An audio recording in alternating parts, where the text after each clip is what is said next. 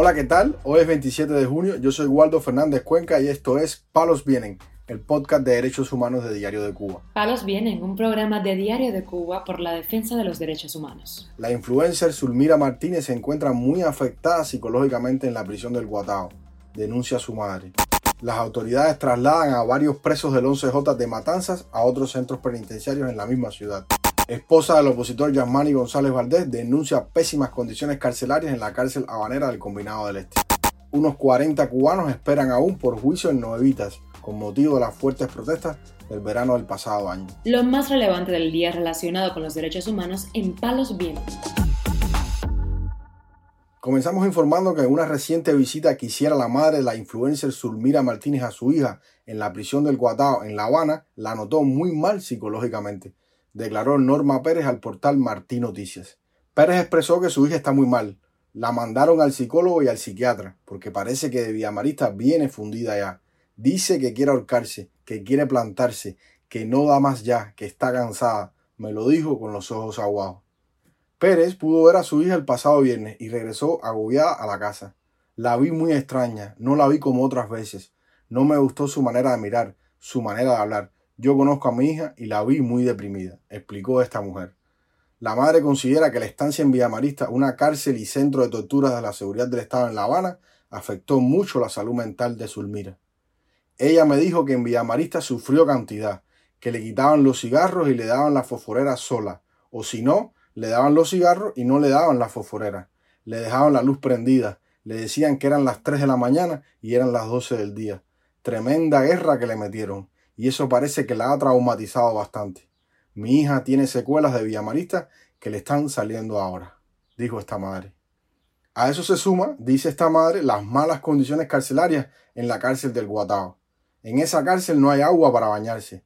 Tienen que salir a otro sitio a buscarla y cargar el agua. La tienen deshierbando con las manos y sin guantes. La comida sigue mala y no tienen agua fría para tomar.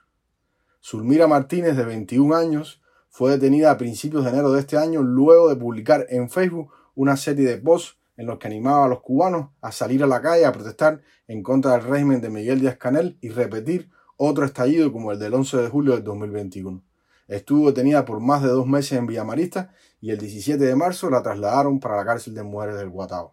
Informamos además que cinco presos del 11 de julio que permanecían en la prisión de Ahuicas en Matanza fueron trasladados hacia otras prisiones de esta provincia, sin motivo aparente, da a conocer el portal Martín Noticias.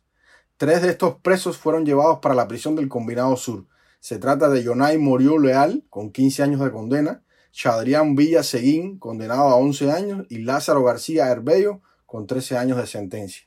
Mientras que Daniel Joel Cárdenas, con 15 años de condena, y Erián José Escul Vila, con 13 años de cárcel, ahora están en el penal de Canaleta, en el poblado de Perico. Sobre ese traslado, la esposa de Joel Cárdenas, Marbelis Vázquez, explicó. El traslado lo hicieron el sábado. Estas son las tantas horas que todavía él no me ha podido llamar. Me enteré por la mediación de otros familiares que estaban allá en Agüita y ellos le pidieron de favor que se comunicaran conmigo y el resto y nos dijeran que iban a ser trasladados. No sabemos el motivo del traslado ellos son los que más años fueron sancionados. Quiere decir que fueron a ellos nada más que tienen entre 12, 14 y 15 años. La esposa de este preso del 11 de julio dio detalles de las precarias condiciones en que los presos se encuentran en esas cárceles. Mi esposo tenía hasta anemia. La comida que le estaban dando era como una sopa que no se sabía qué era aquello, con cáscara de plátano, terrible, y medicamentos, nada. Mi esposo padece de la gota y nunca le dan ni los medicamentos cuando están en crisis. Tú se los llevas también y ellos tampoco se lo dan. Marbelis Vázquez también habló de cómo el juicio en contra de su esposo Daniel Joel Cárdenas estuvo muy amañado, ya que no les dejaron presentar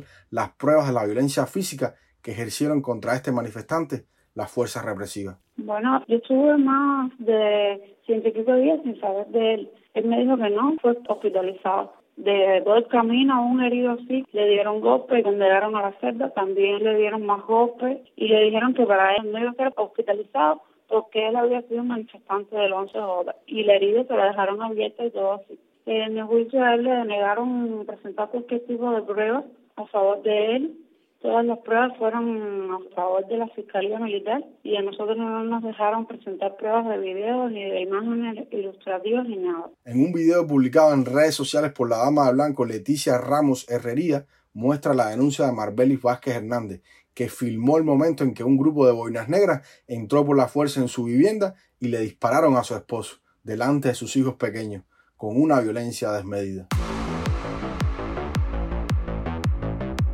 Palos viene. También damos a conocer que Ilsa Ramos, esposa del activista preso Yasmani González Valdés, denunció en su perfil de Facebook las pésimas condiciones de la prisión del Combinado del Este, que le ha provocado daños a la salud del opositor. Ramos señaló que en esa prisión habanera hay una plaga de chinches y también hacinamiento de reclusos. En el lugar donde se encuentra González Valdés, conocido como el depósito, no hay ventilación y el agua potable en verdad no es potable. Es un agua blanca que durante la visita Ramos fue testigo de cómo su esposo fue varias veces al baño por el agua sucia que toman ahí. Ramos comentó que su esposo tenía tremenda tos y no podía tragar bien porque le dolía la garganta. Además tiene un flemón debido a que tiene las muelas muy malas. Por supuesto, comentó, no hay medicamentos en la prisión y debo ver cómo hago para darle antibióticos que he recibido por donación. González Valdés, conocido en redes como Libre Libre, fue detenido el 20 de abril por el supuesto delito de propaganda contra el orden constitucional. Ese día la seguridad del Estado rodeó su vivienda con un aparatoso operativo y realizó un registro en su casa en Centro Habana, con unos 15 agentes de la policía política. Al activista le confiscaron ropa, instrumentos de trabajo y su teléfono móvil. Según los oficiales, todo eso como parte del proceso de investigación sobre unos grafitis contra el régimen que se hicieron en distintos puntos de la ciudad. Para finalizar, informamos que unos 40 ciudadanos del poblado de Novitas en Camagüey aún esperan porque se define el proceso judicial en su contra con motivo de las protestas ocurridas a finales de agosto del pasado año, producto de los prolongados apagones, informa el Consejo de Relatores vía Twitter. De esas 40 personas, una cifra indeterminada se encuentra en prisión y otros esperan en sus casas el proceso, sin que hasta ahora se le hayan formulado cargos concretos en su contra. Entre los que están en prisión está el caso de la hija de Belkis del Sol Ramírez, quien tiene 35 años y no tiene una petición fiscal. Durante estos meses de encierro en la prisión de Granja 5, esta cubana ha sufrido torturas y tratos crueles como la negación de asistencia médica, tomar el sol y la asistencia religiosa. En similar situación está Mayelín Rodríguez Prado, de 23 años, conocida como La Chamaca, quien fue encarcelada después que denunciara en redes sociales cómo los agentes policiales golpearon a unas niñas menores de edad durante las protestas. La Chamaca fue llevada a la sede de la seguridad del Estado en Camagüey y luego la televisión nacional difundió unas declaraciones suyas en las que niega, evidentemente bajo coacción, la veracidad de su denuncia. Palos Vienen, un programa de Diario de Cuba por la defensa de los derechos humanos. Estas han sido las noticias de hoy en Palos Vienen, el podcast de derechos humanos de Diario de Cuba. Pueden escucharnos en DDC Radio, Spotify, Google Podcasts, Apple Podcasts, Telegram y SoundCloud. Yo soy Waldo Fernández Cuenca y mañana regresamos con más noticias.